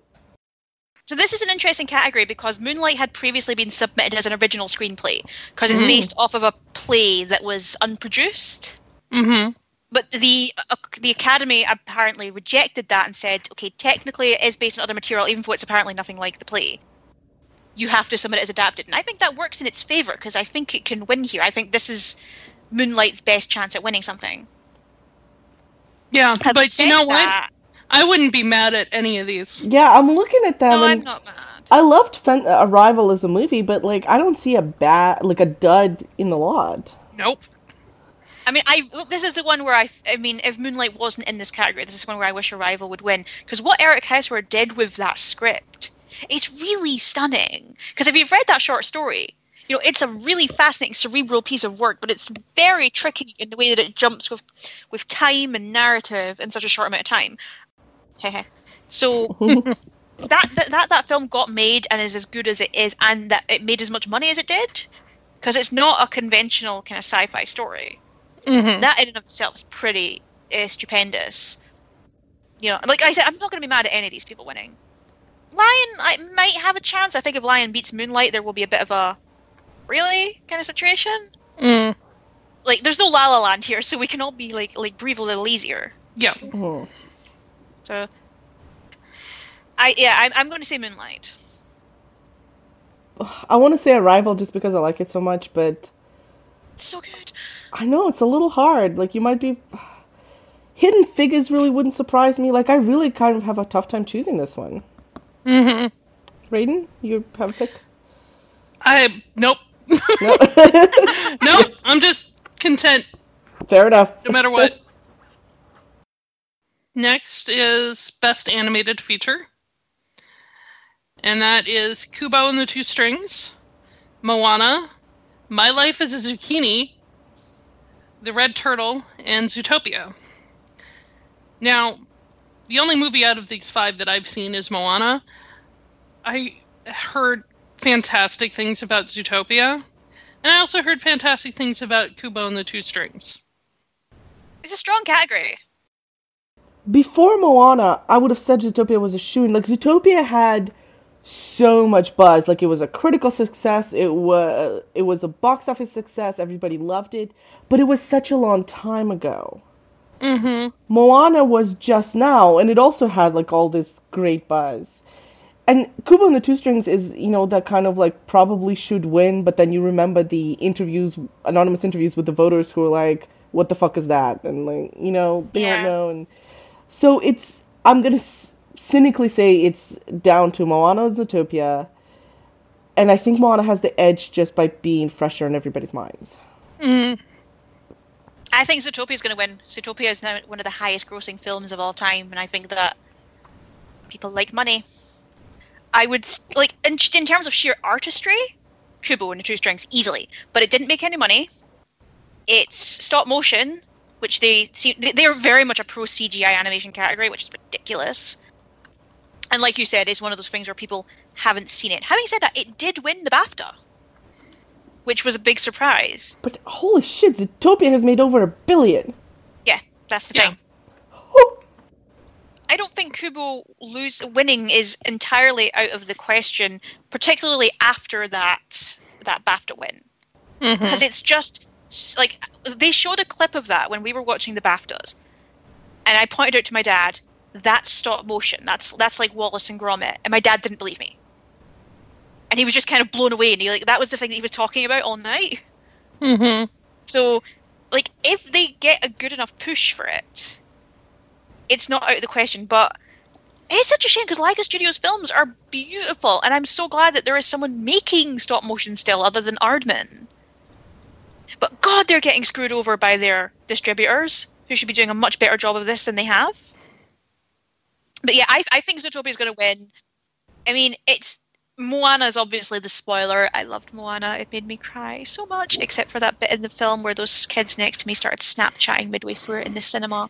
I'm still pissed off. Travis Knight, who is the director, producer, and animator of Kubo and the Two Strings, but his pedigree, Coraline, Paranormal, The Box Trolls, it's like you said, like entertainment. Like they need to start getting recognized. Yeah, I mean, I'm looking at the Annie Awards, who are the awards for animation, and seeing who's nominated. And I think this might be, and who wins. They do tend to lean. There was a weird period where they were very anti-Disney. They have stopped that now, but I think it's probably going to win. Wait a minute, have they announced them yet? No, wait, they've announced them. So yeah, so the winners were Zootopia has been winning big there. So I think. I'm surprised that Finding Dory got in. But then again, that also made a shit ton of money. I would love to see more love for Moana, because I think it's almost... Like, because it didn't make Frozen money, it still made a shit ton of money, but it didn't make Frozen money, and I think there's a sense that it is a disappointment. I liked it better than Frozen. Frozen didn't have a giant singing crab. Moana's made $500 million. Yeah, but making $1 billion is now the expected norm. But it hasn't been out that long. Like, it's still got... time, I'm assuming. It's got time, yeah, but I think people were surprised by how well Zootopia did. Mm. I'm surprised by how well Zootopia did. It's one of the highest grossing movies in China. Like, it has that international appeal. And it looks nice. I haven't seen it, but it seems good. It was really nice. In the UK, it's called Zootropolis, which I'm still kind of confused about. Okay. I'm guessing Zootopia was already copyrighted or something. So, yeah. I would like to see Moana, because it's not going to win in song, because the world isn't fair. There is no word for optimism in Scottish. No, there is only alcohol. Any other ones? I haven't seen any other ones. I hear The Red Turtle's beautiful. My Life is a Courgette, as it is called everywhere else in the world. Seems nice, but it's a low-budget indie stop-motion animation about ennui and sadness, so probably not. And squash. Would you like me to do foreign language film? Since I think you're the only one who's probably seen any of these. Sure. I think we could do foreign language and then documentary, and then I think the rest of it's going to be in song, and then we can just... In song, yeah. Gossip. So best foreign language film, Land of Mine from Denmark, A Man Called Ove from Sweden. The accent was not deliberate, I swear. The Salesman from Iran, Tana from Australia, and Tony Erdmann from Germany. I've only seen one. I've seen Tony Erdmann, which is much better than you think it's going to be. A 3-hour movie in German about what exactly? It's a 3-hour existential comedy drama in German about a father who plays the most awful practical jokes on his daughter and kind of ends up gaslighting her in the process. But it's actually really funny and really sad and weird and like a really specific commentary on sexism in the workplace. It's such a bizarre film that works on these really ridiculous terms it sets for itself. I completely understand why people would dislike it, but I loved it. I mean, you can imagine the face I'm making right now. So I thought it was going to win until the director of The Salesman, Asghar Farhadi, was barred from entering the country under Trump's completely unconstitutional, racist-as-fuck ban on... well, I don't know how he's tried to sell it, but the Muslim ban, essentially, is what we're calling it. He has said, I think there was a way that he could come into the country, and he said he won't. He will be boycotting the ceremony, as well as some other people, in honour of Asghar Farhadi, and I think that there is going to be a push for that, but also because he's won before. Mm-hmm. So I think there is an element of political voting there, which isn't a bad thing. I hear the film is wonderful. I believe it did win at Cannes last year. I would like to see Tony Erdmann win just because it is such a bizarre, incredibly brilliant at what it does, highly specific film. And I would like more people to see it before they remake it. Mm-hmm. Which they're about to do, because Jack Nicholson is coming out of retirement to remake this film, guys. Oh my God. Mm-hmm. And Kristen Wiig, who's awesome. So she's very, very well cast for that particular role as well. I don't think it will. I think her post-SNL career is fascinating. Right, isn't it? It's so interesting. But I think that that's a case of a lot of voters are just going to be like, well, I don't have 3 hours to waste. Germans aren't funny. So, but I haven't seen anything else in this category. So it's really hard to get these films. Oh yes, please, I did just discover that a man called Uwe is, or Uwe, is available for rental on your favorite streaming platforms. But it is not on Netflix. That makes sense. You have to pay money for it. Pay money? Okay. All right, right. Yeah, I was going to try and see The Salesman this week, and it just did not work out. So I think that's it's going to get that push. But I think people are interested to see who Asghar Farhadi is going to send in his place to pick it up. Yeah. Like, there are so many awesome options that you can do there. Mm-hmm. And now here's Meryl Streep dressed as Donald Trump. Right. Rosie O'Donnell. Oh my God, yeah. Do it. Dressed as Steve Bannon. Yeah. Not even dressed as Steve Bannon, dressed as SNL Steve Bannon. Mm-hmm. Speaking of, how good has Melissa McCarthy been as Sean Spicer? Oh my God. She's on the plot. She's got I think she's got the best guest actress Emmy sewn up. Yeah. Easy. Yeah. But that bit where she zooms forward on the podium. Oh, and she picks up her leg as well. Yeah. Stitches. The apology from you to me has been by me rejected. Yeah. SNL has definitely picked up their game. Nice of them to suddenly realize the penance of having to normalize a fascist while promoting a film. Eh, funny that. Funny that, yeah. I'm still mad. They're not getting a free pass from me yet, even though Melissa McCarthy is awesome in that role. And also, Jeff Sessions is played by Kate McKinnon. Kate McKinnon, yes. However, her Elizabeth Warren was perfect. Oh, she's so revving up for 2020, isn't she? She's like Debs. I don't know. I honestly don't know. No, Kayleigh, are you talking about Elizabeth Warren or Kate McKinnon is revving up to do her in SNL? I'm saying Kate McKinnon is revving up. She's like Debs, like just in case. I think that's what the case is. Oh yeah. And also, as someone pointed out, her Jeff Sessions impersonation is like as an evil boy who's been cursed to live a life as a ventriloquist dummy. Well, yeah. All right, shall we move on to Best Documentary Feature? I've just seen 13th. So the nominees are Fire at Sea, I Am Not Your Negro, Life Animated, OJ Made in America, and 13th. And Fire at Sea is about refugees trying to make the crossing the Mediterranean. So yeah, these are some heavy, heavy docs. This is actually a really fascinating category in terms of documentarians tend to be a very white male class. Mm-hmm. And really, we're seeing that blown out of the water with this year's nominations. Yeah. I think the common wisdom is that OJ Made in America is going to get it. It is a 9-hour ESPN miniseries that they put in cinemas just for this. Yep. And I think that there's enough buzz around that. It is political, but it's not political in the way that like a Michael Moore piece is. It's not as prescient, and I think that that does make a difference. It may be a little too exhausting for some, and they may get put off by that. If that is the case, I think 13th would do well here. Mm-hmm. Trying to make up for Ava DuVernay not getting her Selma nomination, which I'm still mad about. Well, I don't know much about the world of documentaries, but just generically, Ava DuVernay is the biggest name there, right? Yeah, but that doesn't tend to be that big a deal. Yeah. It may make an impact here because it's a very relevant documentary that's been marketed very well. It's available on Netflix. There's no excuse for not having the chance to see it. Mm-hmm.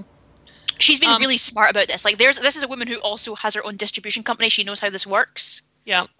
And she did win the BAFTA. But if I may make a really depressing prediction. Life Animated? Yeah. Because here's the thing.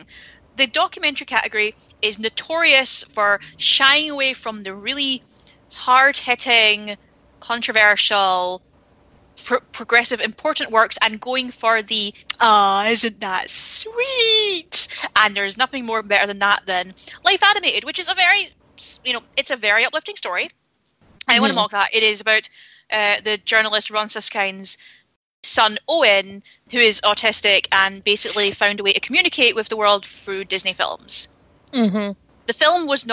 Life Animated was not made by Disney, but you can practically see the mouse ear stamp of approval over everything that's been discussed about the film. This is something that this category does all the time. Joshua Oppenheimer's incredible duology of The Act of Killing and The Look of Silence, which are his films about the massacre in Indonesia, two incredible documentaries, and they lose to Amy and 20 Feet from Stardom. That's not to say that those films are bad, but it is very much a case of them like, oh no, this is too much for me. Yeah.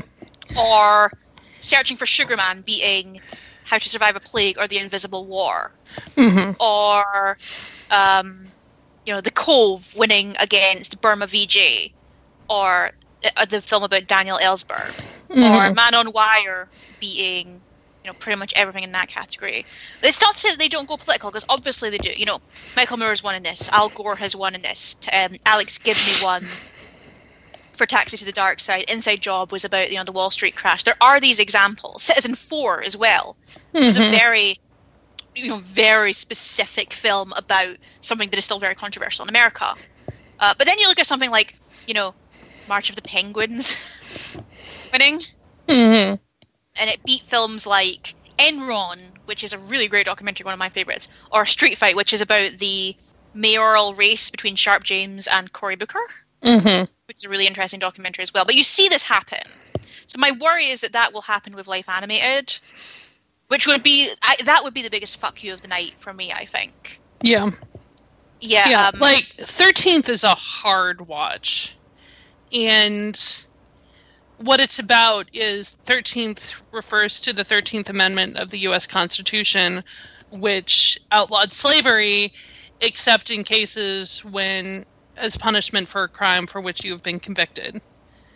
And it traces the rise of the prison industrial complex from the end of slavery through Jim Crow, through this is how white supremacy as an institution has created the fact that the United States, with 5% of the world's population, has 25% of the prison population of the world. And I've spent my entire academic career studying crime and justice systems, so there was very little new information for me, but she put together things that I hadn't really put together before and was like, oh shit, yo. And it's a hard watch, and it's definitely an indictment of the entire system and the way it's been built. Like the criminal justice system isn't broken, it's operating the way it was designed, is just the simple reality. And somehow, and even Ava's like, I don't really know how this worked out.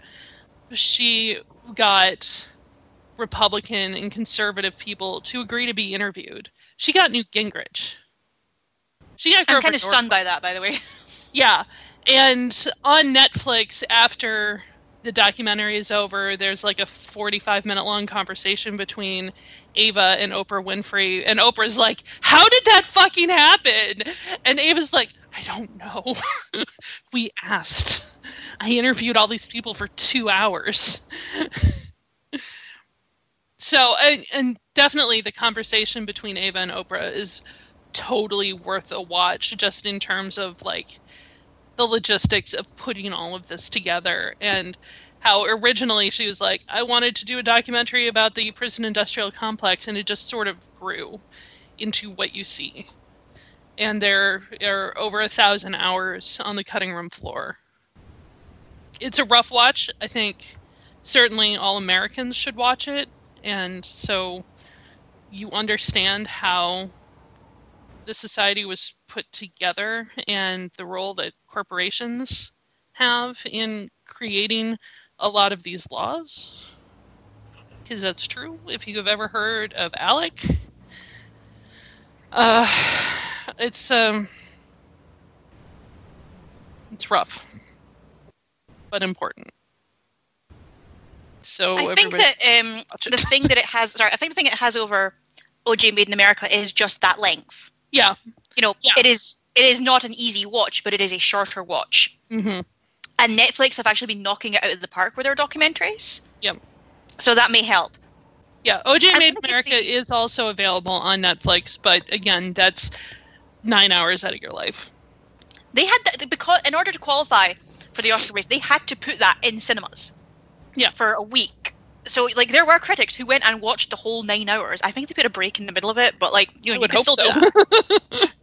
So, I mean, as pessimistic as I am about the whole life animated thing, I'm going to say OJ Made in America, if only for the sheer scale of it. Mm-hmm. You know, you don't tend to see the celebration of the epic and documentary form in a way that you do with fictional films in the Oscars. But mm-hmm. I think it might pay off here.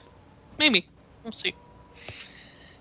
I just want to toss out in Best Documentary Short Subject, one of the documentaries is The White Helmets, which is about the rescue workers of the Syrian civil defense working in Aleppo, trying to get people out of bombed buildings, which is almost certainly another really rough watch.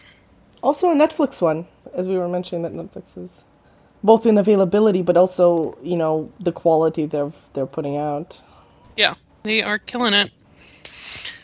So yeah, there are, I think we'll cover one more category here, and then we can kind of go general, because there's stuff that we are not that nerdy about. Mm-hmm. So I think we should go for Best Original Song. So I can do this one. Hold your responses until the end. Ugh. Fine. Okay, so there is Audition, The Fools Who Dream from La La Land. Can't Stop the Feeling from Trolls by Justin Timberlake. City of Stars from La La Land. The Empty Chair from Jim the James Foley Story. It's a Sting song, that's why it's there. Oh, and okay. How Far I'll Go from Moana by Lin-Manuel. He's gonna get robbed. Yeah, just get your disappointment ready now. But, you know, we talk a lot about Oscar first. Like, who really wants an Oscar? Who is working hard for it? Mm-hmm. You know how really fucking hard Justin Timberlake has worked to get his song from Trolls nominated for an Oscar? If you haven't seen that movie? No, it didn't make the money it needed to either. But Justin got a lot of promotion out of it, to the point where he got to sing at fucking Eurovision. Why? I remember that. It was so weird. He called it Euro Song. Screw you. This is why we don't let America compete. But if you haven't seen the Hollywood Reporter's Roundtable of Songwriters, which is this incredible array of talent. You've got Sting, you've got Alicia Keys, you've got John Legend, you've got Pharrell Williams, you've got Tori Amos, and then you've got Justin Timberlake, who is trying so hard. He is like Hiddleston levels of hard trying. And you know what? It paid off because he's got nominated.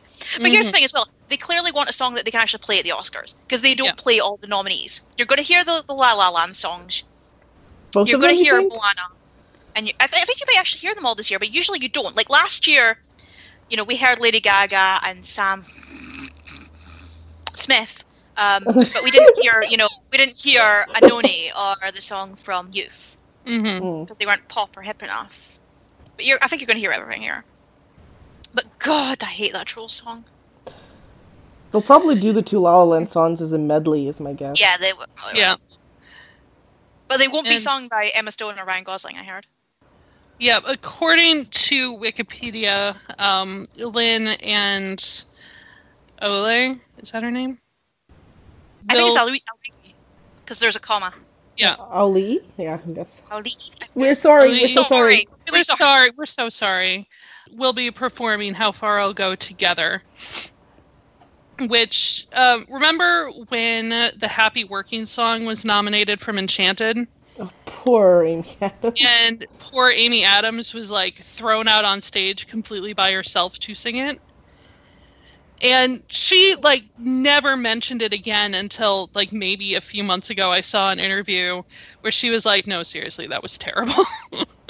She mentioned it at her round table as well. Yeah. And thankfully, nobody is throwing this 14-year-old. How old is she? She's like 14. She's 16 now. They're just not going to throw her on stage by herself. She'll have backup. So which La La Land song do you think is winning? I mean, there's always the chance that they'll split the vote. True, but I mean, the thing about the audition song is, and I don't even think it's the best song in the film, my favourite song in the film was the John Legend one, which is supposed to be the big evil selling out number. Right. That was a good song. But, like, City of Stars was nominated for the Globe. And the audition song wasn't at all. So, I mean, I don't know. The thing about audition is it's the song that everyone is now going to sing on the auditions for X Factor and The Voice. Yep. Yep. Those of you doing community theater and high school theater auditions, get used to that song. Get real used to that song. Okay, but imagine if Justin Timberlake wins just because all the voters have heard it on the radio. Well, it didn't work for Pharrell and Happy. Nope. Yeah, but Pharrell was black. You know what? Why do women get so much crap? Why did Anne Hathaway get so much crap for being, so desperate and eager and trying too hard to please and all this shit, and then Justin Timberlake gets none of that? You know why. Because Anne's a woman. I don't know why you're asking these questions, Kaylee. You know the answers. Rhetorically. Yeah. So yeah, I think the audition is going to win just because it's also the big Emma Stone moment. It's probably going to be the clip in the show that they play when the nominees are read out for Best Actress. Mm-hmm. So I think that will play a part. But yeah, the John Legend big sellout song was so much better. Yeah. But it's evil because it's not real jazz because the white man says it's not jazz. Jazz is a static art and should never evolve and change. Says man whose race appropriated it from the people who made it. I also think La La Land's going to win original score, but I wish Michael Levy would win it for Jackie because that score is amazing. But it won't because it's too weird. Mm. Who do you think is going to grab costumes? La La Land. It won't deserve it, but it's going to sweep. No, it definitely won't deserve it. I mean, most of those dresses you can get from East Shakti. I mean, I would give it to, like, and that's the thing is, it's so annoying to me because I've always wanted the costume design category to acknowledge things that weren't big, lush period dramas. That was what was so great about Mad Max winning last year, because it wasn't a corset drama. But like, I think I could think of better contemporary films in terms of that costuming that creates a style and a mood and really plays a part in the movie. Whereas with, can you remember any of the costumes in La La Land? The colourful dresses, maybe? I can remember the colourful dresses because I have seen colourful dresses like that on East Shakti in that silhouette. I think Rogue One should have been nominated for costumes. I mean, just for the Silver Stormtrooper alone. Mm-hmm. I, I mean, I love it when they nominate, you know, historical stuff, but more like 20th century historical stuff. So like the Jackie costumes, I love, and also that, you know, she has to recreate some of the most famous outfits in history, mm-hmm. like the pink, you know, Chanel suit. Yeah, which is a really pretty suit. Yeah, too bad. Too bad for everything that got spilled on it. But yeah, I think this is just going to be a case of terrible people. We're terrible people. I mean, Colleen Atwood is nominated, but I don't think she's going to get it. Mm-hmm. I think it's going to go to this when Mary's off, who I assume is lovely. She's done good work before. Yeah. You know, she worked in Hail Caesar. She did True Grit. She did No Country for Old Men. Like, she's got a good record. She's not no one. But just everything about La La Land and that those elements is just...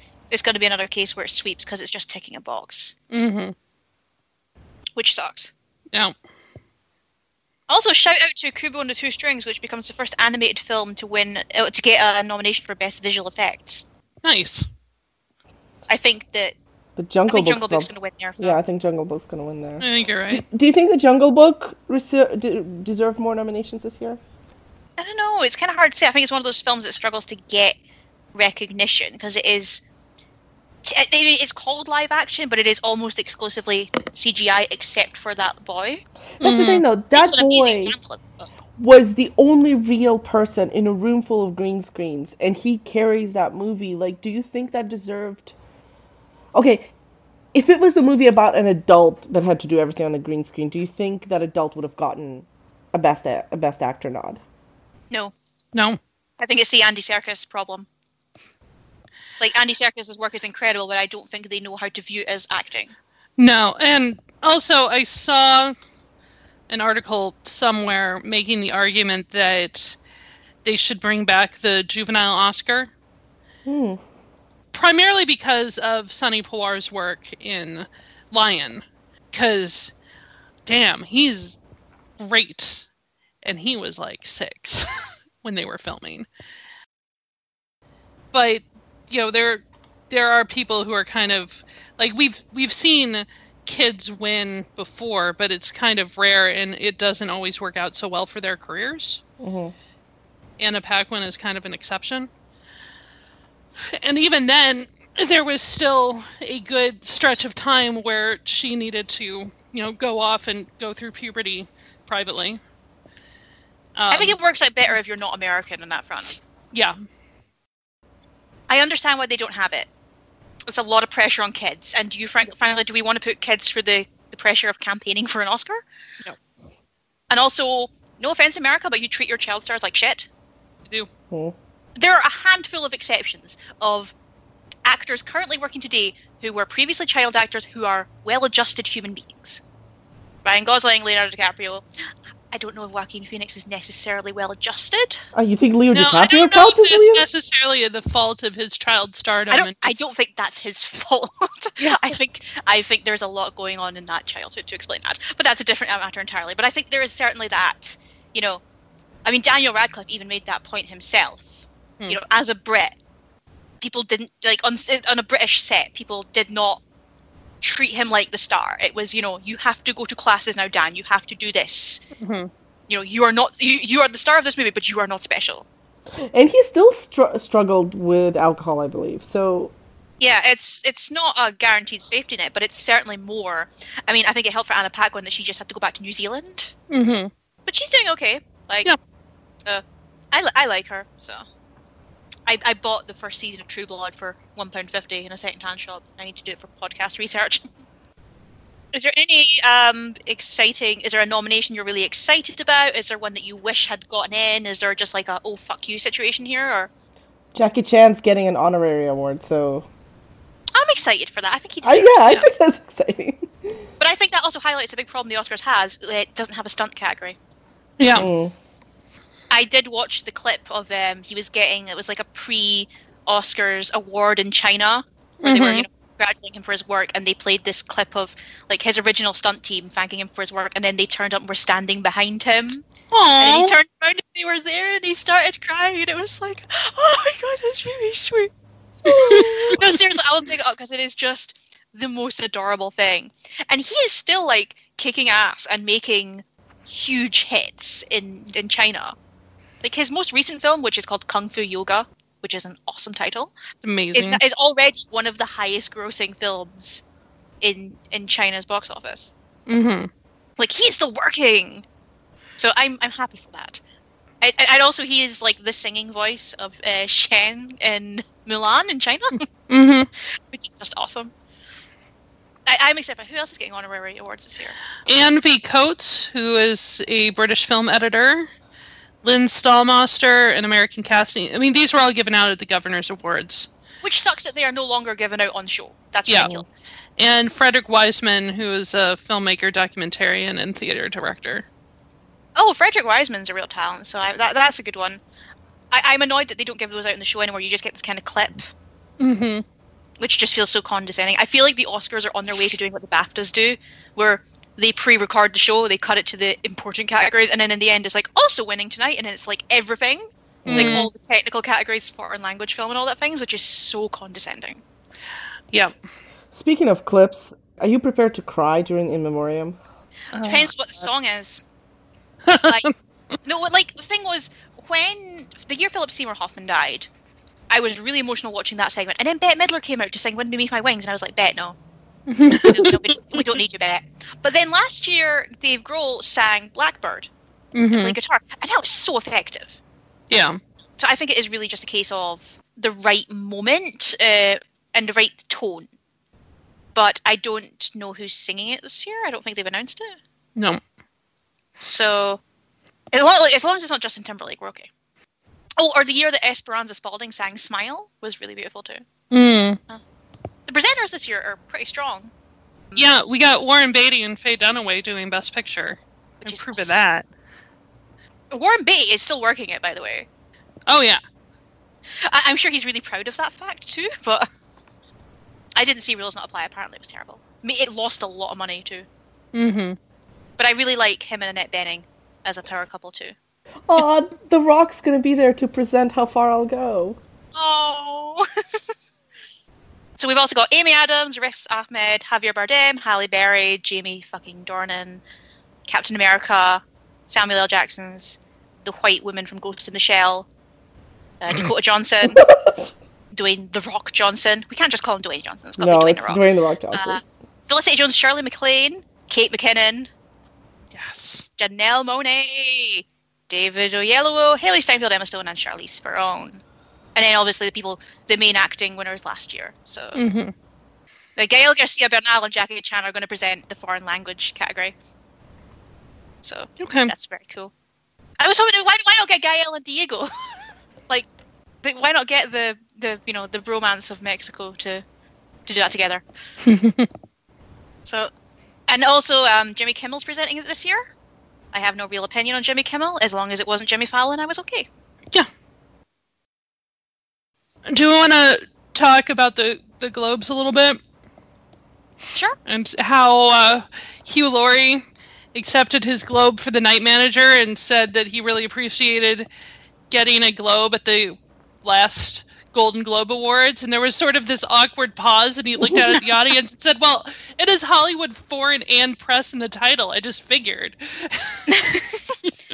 Do you feel like Tom Hiddleston saw that speech and was like, shit, I've got to up my game if I win? And then he panicked. I think he just opened his mouth and let words fell out. I don't know what happened to Tom Hiddleston. The top happened.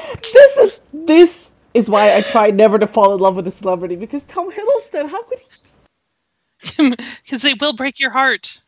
Also, we will say for that reaction shot from everyone while he's giving that speech was just like, oh god, Tom. Christian Slater doing the oh okay then face mm-hmm. is masterful. Yeah, it's not quite as good as Winona Ryder at the SAG Awards. Oh my god. Just like I Was she okay? Was she drunk? I think she had a few. Probably. But just the way that it kept going, and then she did like the reluctant comrade fist in the air moment. It was so amazing. I love it. Like, I mean, I was interested in the way the Golden Globes worked because La La Land swept in every category it was nominated in, but then there were other areas where the show was really fascinating mm-hmm. in its approach. So, like, Isabelle Huppert wins for drama actress over you know, Amy Adams and Natalie Portman. But then you get something like the TV nominations and wins. So The Crown winning is pretty Golden Globe-y, but then Atlanta winning comedy is not. Billy Bob Thornton winning. Yeah, it kind of is, because the Globes will do that kind of thing.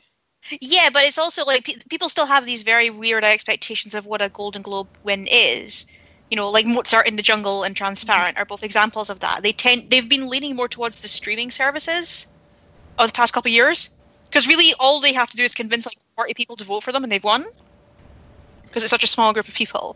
So you have something like, you know, Billy Bob Thornton and Claire Foy winning for drama acting is pretty expected. Tracee Ellis Ross winning for comedy is not, but it's brilliant. It's not, but it was great. And then you have, like, The Night Manager doing really well is very Golden Globe-y. That is very Golden Globe-y. Yeah. But then you have, you know, Sarah Paulson basically completing the sweep for playing Marcia Clark, which is also amazing. I heard a rumor she's going to be playing Linda Tripp in the American Crime Story about the Lewinsky scandal. Oh, God. Which is such a bad piece of casting. She's good, but she's not that good. No. God. And also, I really don't want that. Also, I don't want to relive that again. Also, I don't think Monica needs that. Monica doesn't need that. I don't need that. The country doesn't need that. And it also doesn't need an American Horror Story segment about the election. Fuck off, Ryan Murphy. Like, I think the Globes were really interesting in that aspect, but the moment that Jimmy Fallon rapped It's Redmayne and Chastain to Insane in the Membrane by Cypress Hill, I was ready to make a citizen's arrest. You can't, though, because you're not a citizen. Sorry. I don't make the rules. Vive la revolution. So, yeah, I mean... It's not going to work out for you, though. Seriously, fuck Jimmy Fallon. Yeah. Like, I can't say that enough. The times are tough. We have a lot on our plates, and all, but in these darkest times, we should always remember, fuck Jimmy Fallon. Seriously, you hair-ruffling, treacherous little shit. Oh, you can't get through 5 seconds without laughing. Aren't you sweet? And also, Lip Sync Battle was better when it was on RuPaul's Drag Race, but that's a different matter entirely. But you know what? No one was talking about Jimmy Fallon on the night of the Golden Globes. They were talking about Meryl Streep. Yep. Yeah. That is true. She killed it. And she is continuing to kill it. I think she gave a speech a couple of days ago when she was like, yes, it's me. Hi, I'm overrated and overdecorated. I mean, everything Donald Trump says is stupid or a lie or a stupid lie. But when he calls Meryl Streep overrated, it's just... Yeah. Dude. I mean, I know that this is a totally separate issue, but I don't think Donald Trump watches movies. No, it would get in the way of his cable TV. I don't think he has hobbies. And I know that's a weird thing to kind of focus on, but like, one of the things that made Obama so wonderful was he was a voracious reader. He was really tuned in to music and film. He listened to podcasts. You know, he was a man who had interests and was a well-rounded, interesting human being. And I think that Trump's narcissism is so deep that he won't even like read a book. First of all, I don't think he can read. I stand by it. I don't think he can read. He allegedly, based on reports coming from the White House, he does read newspapers, actual papers, not online. Oh, you get cartoons in the back of the newspaper, so. Right. But he does not read books. I mean, it's clear from his answers when people asked him about books. He's like, yes, I've read books. I've read many good books. And people are like, which ones? And he's like, many good books. The best books, the greatest books. The books are huge. Right. And it's also clear he does not have hobbies and he doesn't have friends. Yeah.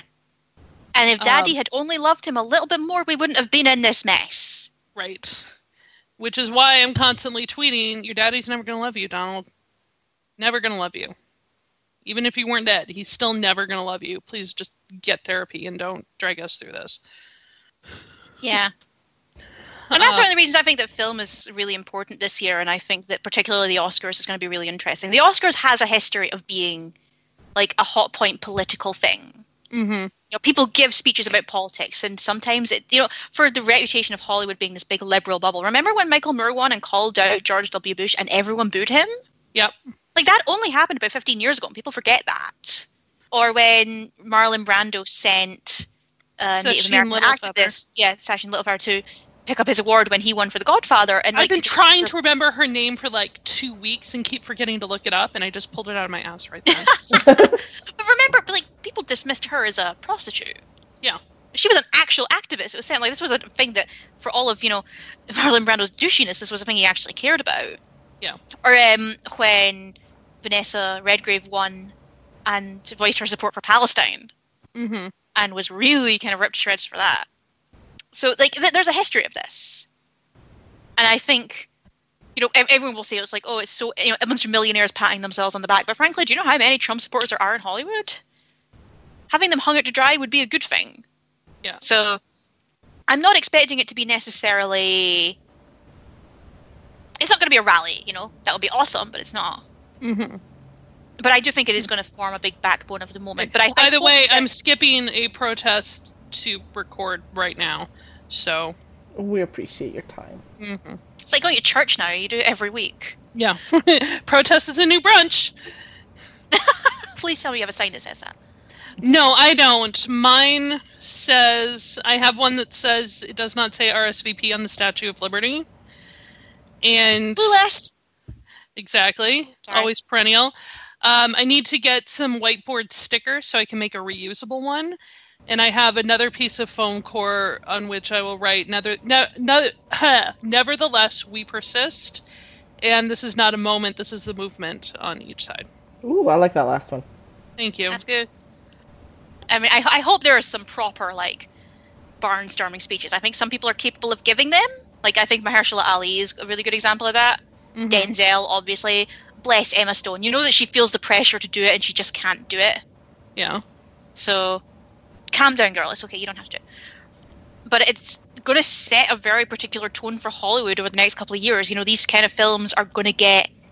You're going to see films that are about big historical events that are paralleling what's happening right now. Mm-hmm. Like, I would be really surprised if we don't see a film about the McCarthy witch hunts in the next 4 years. Yeah. I will be really surprised if we don't see films about both Gulf Wars in Iraq, about anti-war protests, about... particularly those movements that are led by women and people of colour. Mm-hmm. I think you will see a lot of that. But I also think you're going to see a lot of escapism. Yeah. Which is good. Like, there's a place, you know, we need both. We need both, because we can't... One of the things that I found really important, especially in the last, God help me, 4 weeks. 4 weeks. It's been 4 weeks, guys. I know. There is not enough vomit in the world. Going into a movie and turning my phone off and just not living in the cycle, like stepping out of the cycle for 2 hours. And I was explaining to somebody that sometimes you just got to do that. And she's like, yeah, but every time I come back, it's still terrible. And I'm like, yeah, it's still going to be terrible. And literally nothing will have changed by the fact that you stepped out of the stream. It would still be terrible whether you watched it happen in real time or you came back and went, you said what now? But just having those 2 hours to not be in constant flight or fight mode and watch something that has nothing to do with anything. Like, yeah, I saw A Dog's Purpose. It's not a good movie, but it was cute puppies for 2 hours. It was emotionally manipulative, and I cried 3 times, and I don't care. I don't necessarily suggest that you spend a full-price movie ticket on it, but there were cute puppies, and that was nice. Look, I get it. We made some beautiful movies under the communist regime. Yeah. Say what you want about communism, but they got that shit done right. So just taking some time to be, and not in all of this, because all of this, there's going to be a lot of it. And it's not a sprint, it's not a marathon, it's a relay race. And you have to trust that when you need to put down the baton, somebody else will pick it up, and that you'll be there to pick it up when somebody else needs to put it down. And that's the only way we're going to make it through this thing. It's okay for you to take, fantastical escapist enjoyment and things, but it's also okay for you to want to seek out that more challenging stuff that does focus on what's going on. And don't worry, because this year we're going to have a whole bunch of great examples of that. Catherine Bigelow's making a movie about the Detroit riots. In Boston. They filmed a gun battle in Dorchester with a number of people who were affected by the Marathon bombing, and they didn't actually warn people that they were going to be shooting a gun battle that night. Oh God, it didn't go over too well. Side note, Raiden, but how happy are you that Patriots Day didn't get nominated for jack shit? Man, I kept forgetting that movie existed.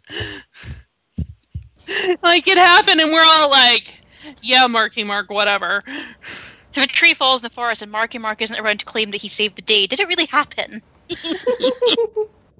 They are apparently now going to make a movie about Tom Brady, who I still don't entirely know who he is, but I know I hate him. And all I could think was, Mark Wahlberg must have had a hernia reaching to phone his agent to get that role. Yeah. But who's going to play Giselle? Giselle can play herself. It'll be fine. It'll be fine. She's going to make a movie about Deflategate? Really? God, how boring is that? That's the real problems in the world of media. Okay, quick rundown. Films that I think will do quite well next year at the Oscars. I know it's too early to predict this, but keep an eye. Mudbound was at the Sundance this year and got rapturous reviews. It is directed by Dee Rees, who is a black gay woman. She directed Pariah and Bessie, if anyone saw those. Pariah is really wonderful. It stars Carey Mulligan and Mary J. Blige, and it got incredible reviews. There is The Darkest Hour, which is the movie about Winston Churchill at the beginning of World War II. It's got Gary Oldman covered in prosthetics, playing Winston Churchill, you know. Mm. Mm-hmm. Dunkirk, which is Christopher Nolan's film about Dunkirk. Obviously. It's got mumbly Tom Hardy, it's got baby-faced Harry Styles, it's got greatest actor Mark Rylance in it. It's a giant war movie, and, you know.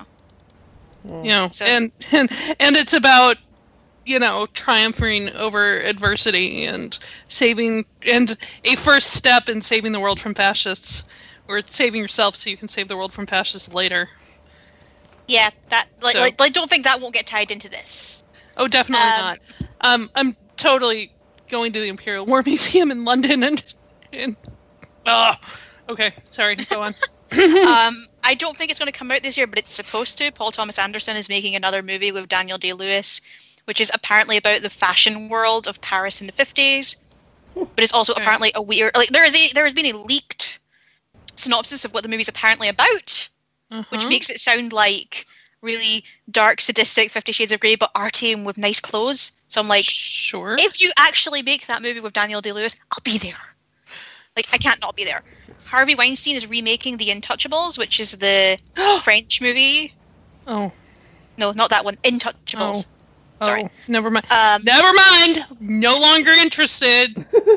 It's basically this French comedy about a wealthy, miserable paraplegic who hires an unemployed small-town criminal to be his carer, and he helps him to live again, which just sounds terrible. I haven't seen it. But the remake starring Bryan Cranston and some guy called Kevin Hart. Mm-hmm. I don't know who that is. But it's like, that's really big, baity stuff that might do really well. Oh, and he's also producing that Mary Magdalene movie, which I'm still kind of obsessed with. They're dating in real life, you guys. That is like the best how did you guys meet story ever. And also Aaron Sorkin has a movie coming out next year, which the lead role is a woman, so I'll be interested to see how much he fucks that up. Okay. Oh, and also they're making a movie about Tonya Harding. Yes, I want that. Well, I mean, we've kind of gone over a lot of this in our last episode, but my one prediction for next year's awards would be that the live-action Beauty and the Beast will probably have a Best Song nomination. Yeah, it's got a couple of original songs in it. Oh, that movie's going to make so much money. Yep. Just accept it now. I saw the trailer for it when I went to see Head and Figures, and like, I should be excited for this movie, and all I was just sitting there going, ugh. And then they showed Luke Evans as Gaston, and I was like, oh! And then they went back to Emma Watson, and I was like... You know it's bad when you want Gaston to save the movie for you. Yeah, that's my problem. A lot of problems with that movie. I'm sure we'll talk about it in another episode. But I will say that this year's Oscars, like, it's going to do the same thing that happens every year. I'm going to get really, really excited, and then I'm going to be mildly pleased about certain things, and then just disappointed about the whole process, because I got too overinvested in it. But I got overinvested in it because the world is burning, and I needed something to distract me. Yep. Fun times, everyone! Happy 2017! Well, I guess that was our nominations. We'll see who wins. We'll see who loses. We'll see what we're mad about. We'll see who is best dressed. I think we're done. Unless, does anyone have any closing statements they'd like to make? Much better job on the nominations, guys. Keep it up. Fuck Jimmy Fallon. Fuck Jimmy Fallon. Fuck Mel Gibson. Ugh, don't do that, though. No, literally, don't do that. No, please. Someone hand Casey Affleck his pink slip and a fucking razor. Mm-hmm. And let us all be Brie Larson at the SAGs and not be Brie Larson at the Golden Globes. So safe we all. And we'll see everyone next month. Bye! Until then. Thank you for listening to Anglophies, a Made to Fail production. You can reach us on Twitter at Anglophies. You can send an email to anglophies@gmail.com. If you enjoy the show, please leave a 5-star rating and a review on iTunes to help other people find the show. Thank you.